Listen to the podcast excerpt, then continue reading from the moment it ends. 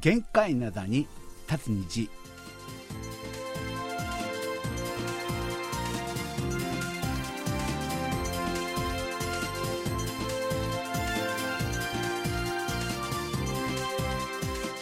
12月12日月曜日の限界などに立つ虹。皆さんお元気でしょうか？ドクターシコとシンニョンです。さてさてあの最近のね日本とですね韓国の間の懸案と申しましょうか一種になっていることね話題はという何かというふうにね申しますとですね知りませんよ、そんなこと。知りませんね。最近あの、全くね、ニュースとか見てませんのでね、今世の中がどういう風になっているのかね、全然こう、あの、関心もありませんし、知ってることは何一つもありません。でも、でも一つあ、一つありましたですよ。一つある。うん。日本と韓国の共通の話題一つありましたよね。これはありましたですよね。それはですね、日本も韓国も選手たちが帰国したそうらしそうらしいじゃないですか。ね。そういうことなんですけれども、あの、怒りや長介さん風に言うとね、ダメだこりゃっていうね、そんな感じなんでしょうかね。ということでですね、私はですね、もう完璧なですね、こう、サッカーバカ状態でありますけれどもね、皆さんはね、いかにお過ごしでしょうかね。こうあの、聞かれたから、かからといって、あの、答える必要はない。私関心ないですよ、今。まあ、それどころじゃないね。え皆さんが、どう過ごしてるか聞いたところで何にもならないっていうね、うん、そういうことでありますので、だやっぱり、あの、ダメだこりゃっていうね、そういう感じでございますが、一方ね、あの、ワールドカップサッカーの方はですね、あの、韓国や日本のようなですね、雑魚がね、雑魚どもがいなくなりましたので、こう、毎試合ですね、恐ろしいほどね、名試合がね、続いてますよね。ということでね、この曲で始めましょうかね。シャキラの曲でですね、ラララ。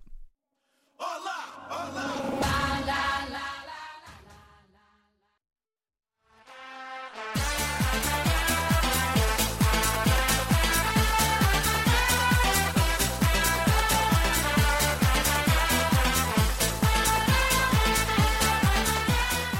はい、あの高みの見物スペシャルね、あの FIFA ワールドカップサッカーカタール2022っていうね、そういうことでですね、この時間を割いているわけなんですけれども、ね、この前のね、あの、この前の週のみんなのですね、あの、祈願ね、リスナーと私、私どもね、みんながこう祈願したことは、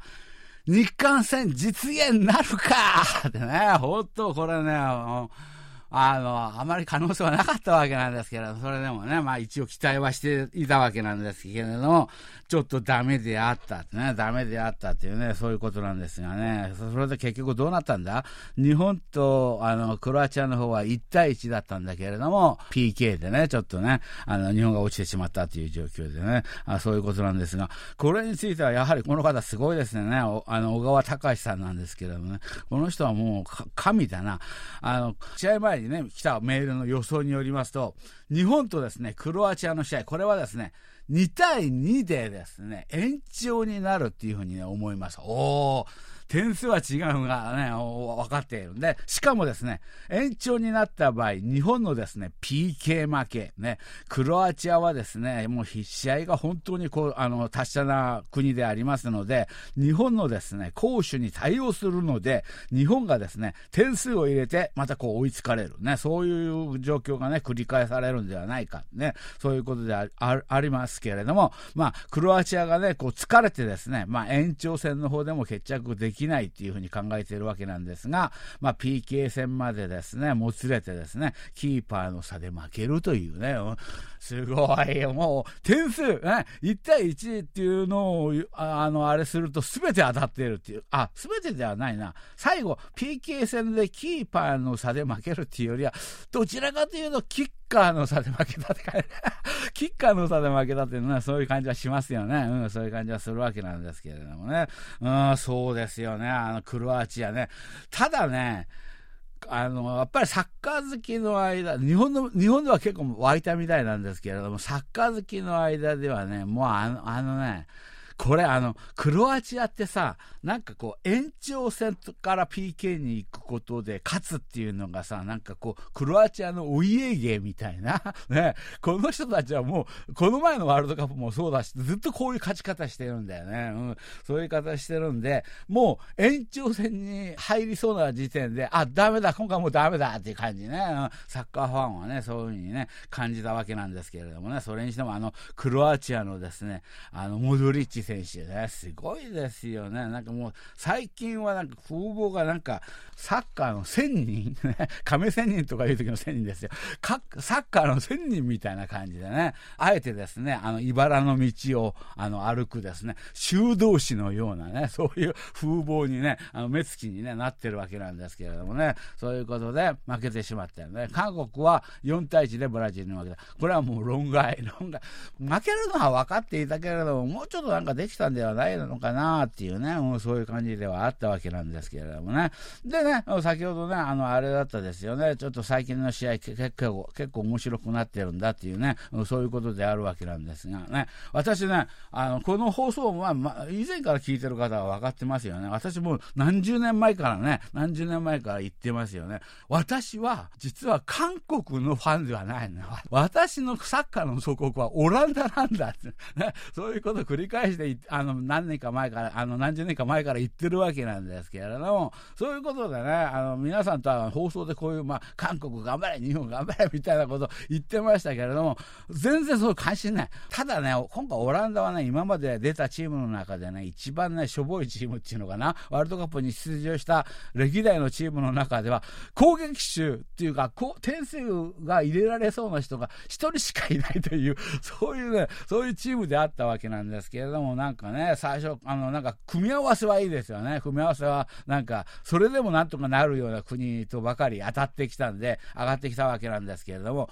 この前のね、アルゼンチンの試合、いやー、見せてくれたな。あれはもう今回のサッカーの一番の名勝負、ね、うん、あれだったですよね。あアディショナルタイム入って、もうあの、オランダはもう時間も残されていない時に、フリーキックのチャンスを得たわけなんですけれども、まあ、ワールドカップのサッカー、この試合、世界中で何十億の人が見てたというふうに思います。その何十億の中で、何人の人がそれを予想したか。多分私は一桁だと思うな。だけど、オランダがああいう手を使うっていうのはですね、私もね、考えもしなかった。もう、あれ見た瞬間、なんかもう本当になんか、心が凍りついたっていうのかね、あなんか震撼したっていうのかね、本当にもう言葉がですね、選べない感動ね、うん、そういう状況であったわけなんですけど、何？見てない？ダメだよ、これは。だけどこれはあのリアルタイムで見てからのね、あれなんだってね、うん、結果知ってから見ると、ちょっとあの、そういう感動は伝わらないっていうふうに思うわけなんですけれども、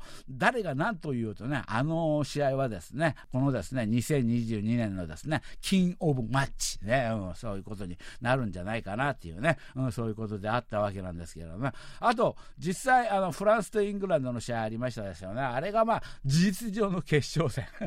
これ、あれ、事実上の決勝戦だっていう感じで、ここで当たるかみたいな、もうちょっと上でもよかったんじゃないかっていうね、そういう感じはしたんですけれども、残念ながらね、やはりフランスでね、やっぱせ、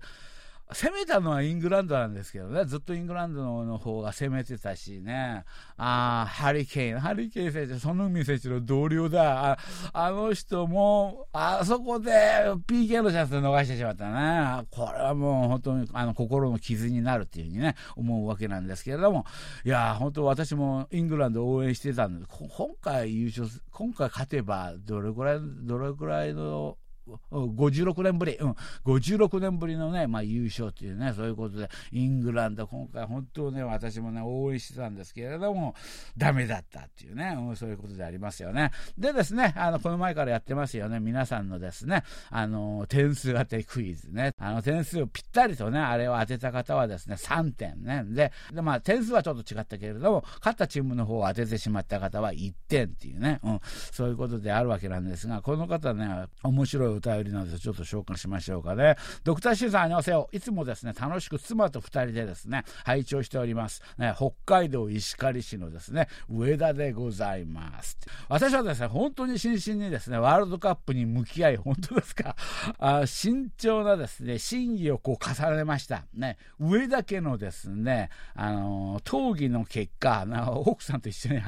これ話してるんだよ、討議してるんだよね、上田家のね。うん、その結果ですね、あの、独断と偏見をこう交えまして、次の通りにですね、あの、お知らせさせていただきます。ね、結果が出た。ね、まずですね、日本とスペイン戦ね、これはですね、韓国とポルトガル戦、この2つの戦いであるわけなんですが、これはですね、まさにイベリア半島とですね、東アジアの一戦。すごいな。上田さん、チリにむちゃくちゃ詳しいじゃないよ。これを見抜いたか。うん、そう、イベリア決戦だったですよね。イベリアと極東の試合ね。そういうふうにね、あの、そういう試合であったわけなんですけれども、つまりですね、ユーラシア大陸の西の端とですね、東の端のですね、激突なんでありますよね。どちらが勝つか。まあ、それは本当にもう言うまでもなくですね、太陽がどこからこう昇るのか、そして沈むのか、そちらのことを考えれば、これはもう完全にですね、東アジアチームね、韓国と日本にねですね、部があるでしょうということでですね、それで、韓国がね、あの、ポルトガルにね、あの、点数はちょっと違ったな、1-0で勝つっていうふうにね、あの、予想してましたし、あの、まあ、あの、日本の場合もですね、あの、スペインにね、あの、1-0で勝つっていうふうにね、うん、そういうふうに予想したんですけれども、ああ、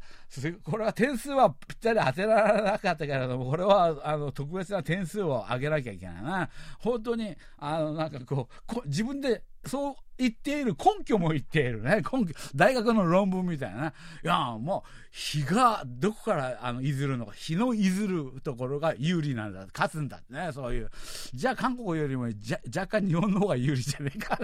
そういう感じはするんですけれども、まあそういうこと、細かいことはなしにして。まあそれで、まああの日本と韓国が勝つだろうみたいなね、そういうこと。まあ、これはもう論法がすごい。さすがは家族会議をやっただけのことはあるってね。すごいな。ね、で、その続きがあります。さて、1位から4位までのですね、順位当ての方でありますが、ね、妻曰くですね、アルゼンチンが、あの、これ、あこの前ね、ちょっとこけてしまったんでね、あの、まあ、今のちょっとこれ見ると、フランスとですね、ブラジルがまあ、こう行くだろうなっていうね、うん、そういうこと、最終的にね、うん、そういうことでありましたんで、これに関しては私もですね、あの、言うもなく同意ね、奥さんがおっしゃることに対してね、これは、あの、まあ、それはあるなっていうね、うん、そういう感じであったわけなんですが、あの、まあ、順位をですね、具体的に心情的に話してみると、1位、フランス、ね、うん、2位、ブラジル、ね、そういうふうにしておきます。ね。そしてですね、あの、3位でありますが、決勝トーナメントのですね、組み合わせをこう追っていたね、妻がね、奥さんがね、言うわけです。あれ？このままでいくと、なんかオランダってなんか1回戦でアメリカと当たったりするんで、これってこう、すごくオランダがなんか、あの、有利な感じじゃない組み合わせ的にはね。そういう感じ。ね。こういう話を聞いてですね、このですね、上田智春さんはですね、こういうふうに思うわけですよね。奥さんに対してね、こいつ、よう見とんな。あ、奥さん、あの、友原さんすごいこと、奥さんのことこいつと言ってますよ。言いつけてどうするんだ。こいつすごいなね、そういう感じでですね、奥さんの話を聞いていた。ね、ちょっとですね、さすがにですね、私もびっくりしました。ね、あの、ここはですね、まあ、妻の言う通りにね、そう、それが合ってるなということでね、3位をですね、オランダといたしました。そしてですね、最後の4位ね、妻はですね、これに対しては猛反対をしたわけなんですが、私のですね、独断と偏見ということが炸裂しまして、ここはですね、あの、彼らのですね、カウンターサッカーっていうものをね、そういうものが一腹咲かせてもいいかなということで、4位は、なんとですね、サウジアラビア。やってくれた。やってくれ。奥さんの話聞けよ。なんで最後にここで独断と偏見が入るんだよ。サウジアラビアもうこれ送った時点で負けてたんじゃないの？もし当たっていたら万歳。あの、外れていたらですね、笑ってください。笑われる。サウジアラビア、これはないだろうって。ただ、あの、お便りとしては非常に面白い。ああ、まあ、残りのゲームありますんでね。そちらの方はね、選手交代ね。あの、友春さんはそこで出しゃばるなね。奥さんの言うことを聞け。選手交代ね。そういうことであるわけなんですけれどもね。そういうふうにね、皆さんね、非常にたくさんの方がね、本当に送ってくださったわけなんですけれども、やはりね、あれだったですよね。ブラジルが負けてしまったことによって、大きく番狂わせが今あったね。そういう状況であるんで、これ今のところね、あの、ちょっとリードした人たちはいることはいるんだな。この人たちは、あの、先ほどの、あの、小川隆さんとかね、上村好美さんね、あ、二人ともあれだ、あの、あの二人とも私と一緒にね、あれですよね、あの、韓国で、あの、日韓のですね、親善試合があればね、絶対行きたいですね、っていうふうにね、行く会、ね、行く会のメンバーね、あの、小川さんと上村好美さんが今、ちょっと、あの、リードしている状況で、そういう段階ではあるんですけれども、これ、いくらでも残りの試合の予想でひっくり返りますね。残りのですね、試合ですね。4試合残されてるわけなんですが、私ね、先ほどね、あの、日本と韓国のことをね、雑魚扱いしましたですよね。あれはまあ、面白い感じで、まあそういったわけであって、私はいつでもですね、雑魚のですね、あの、ファンでございますね。今回もね、あの、モロッコ、モロッコ上がってきましたですよね。モロッコっていうのは、今回の雑魚の王様だな。で、あと、あの、クロアチアね、クロアチアも上がってきましたですよね。ここは、ここ最近ずっと強いチームっていうイメージあるんですけれども、長いワールドカップの歴史の中では、なんとなくこう雑魚のイメージまだあるね。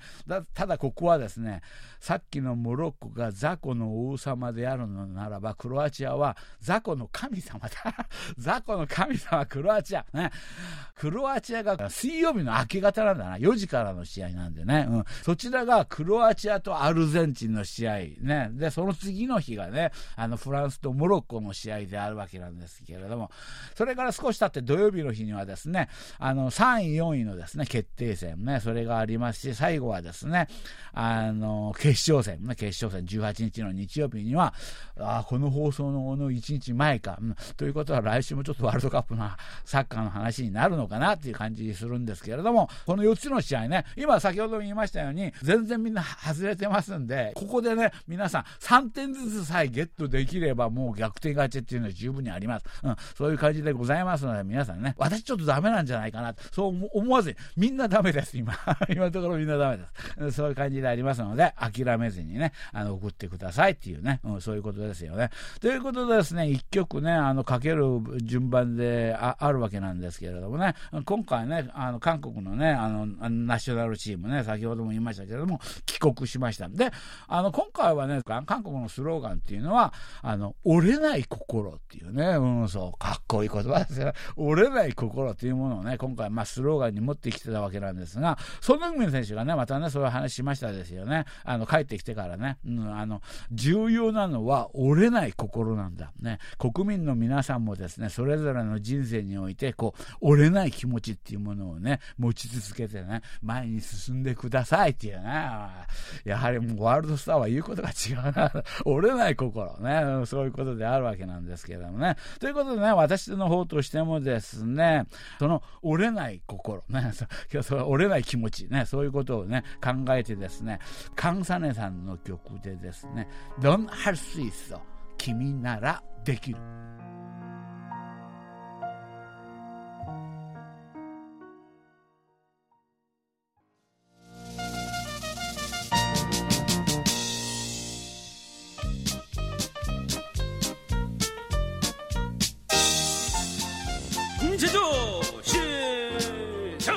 ラジオ体操の時間です。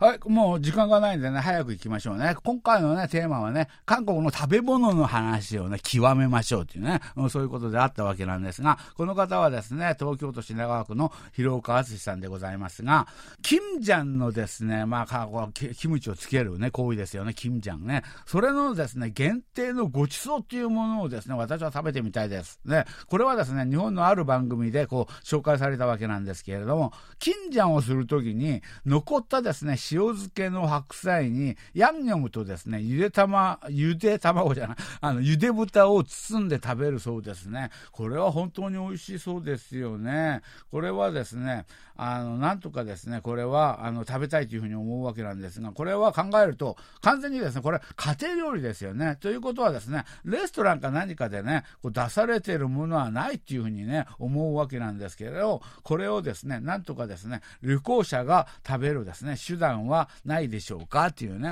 そういうことなんですけれどもね。ああ、そう、あの、キムちゃんの時にね、うん、こうあの、そういう、あの、まあ、キムチ、キムチ、あつけたばかりのキムチで食べる場合もあるあるわけですよね。そういうことで、この前、あの、つけたばかりのキムチで食べるっていうことであるならば、この前ね、あの話したことに対して、あの岡山市のですね、上村明夫さんはですね、この前、新さん、あの、韓国で美味しいキムチを食べるのは思ったより結構大変なんだね。おいしあの店であの食べるのは大変なんだっていう話してましたけれども、それに関してね、私はね、本当に、あ、そうだろうなということでね、私はね、うん、こう感心して聞きました。ね。そういう話とともに、あとですね、新さん、私は千葉県に最近は住んでいるですね、デップ川崎でございますということで、あの、ラジオ体操のじあの時間でキムチの話が出ましたが、最近ですね、私は作作りたてのですね、超浅漬けキムチのね、それの味にですね、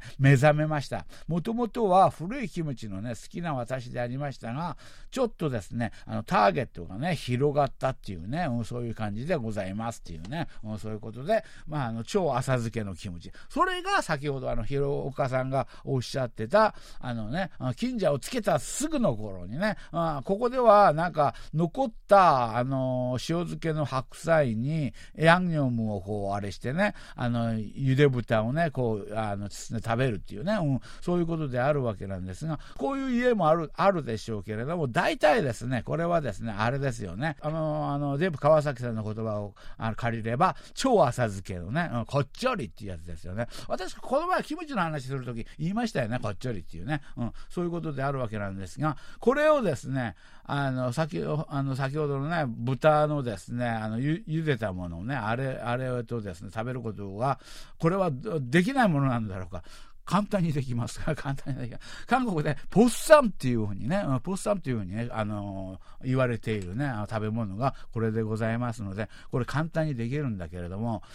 これね、だけどね、うんこれね、あの、豚をね、そのまま白く茹でるっていうの、これ難しいんだよね。日本も、あの、あの中国も、豚の、あの、茹でたものってさ、醤油をベースにこう味付けするじゃない？あれはできるんだよ。あの、豚のこう、独特、白く茹でた場合ね、独特の匂い、ね、あれをね、取り除くにはね、こう、スキルが必要ね。ところが、そ、あの、それを一般家庭でやるにはね、本当ちょっと、ちょっと難しさがあるんだけれども、これを先ほど言いましたね、ポッサンね、専門店に行けば食べれるんですが、韓国でね、今ね、あの、まあ、ノルブフォッサンとかそういう、まあ、非常に有名なチェーン店あるんですけど、あそこはダメです。すみません、放送でこういうこと言ってすみません。あそこは、あそこはね、本当に見つけやすいんだけれども、入りやすいんだけれども、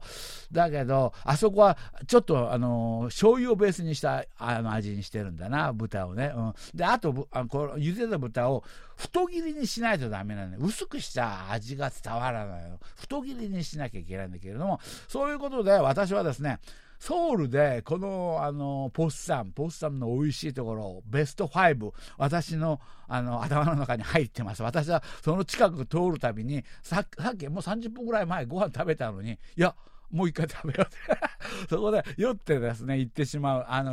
あの行ってしまうぐらいね、そういうふうにね、私がね、ひいきにしてるね、店があってですね、そこは、あの、ポッサムが好きな韓国の男性、女性はあんまりいないかもしれないけど、男性は多いですよね。男性は多いんですけれども、そういう人たちと一緒に、本当ポッサムにもう、あの、下の超えた人たちね、そういう人たちを、年配の人たちなんですけれども、連れて行くと、泣いて喜ぶ。よ、こういう店よくぞ教えてくれた。ね。で、次私はあんまり行かないんだけど、さ、たまに行ったら、なんか店で会ったりするのね、その人に紹介して、来てるのかみたいなね、そういう感じであるわけなんですけど、それぐらい、あの、美味しい店は知ってるんで、もし広岡さんが韓国旅行が決まってね、どこぐらいに泊まることになるっていう話があれば、私にしてくだされば、そこから近いね、本当美味しいね、うん、このポッサミはね、うん、あの泣いて喜ぶ喜べるようなね、店ありますんでね、そこをお教えしますね。ということでですね、今回は、うん、そうね、MVP としてはやっぱりあの、あの、上田夫妻だな。上田さん、選手交代ですよ。奥さんの話聞いてくださいね。ということで、でもまあ MVP 面白かったっていうことでね、MVP でよろしいんではないでしょうかっていうね、うん、そういうことであるわけなんですけれどもね。はい、今日もお別れの時間になってしまいました。また来週元気にお会いしましょうね。これまで、ドクターシンことシンニョンでした。よろぶん、あにげせよ。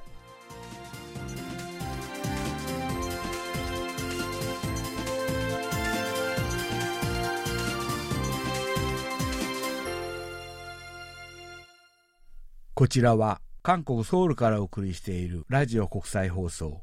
KBS ワールドラジオです。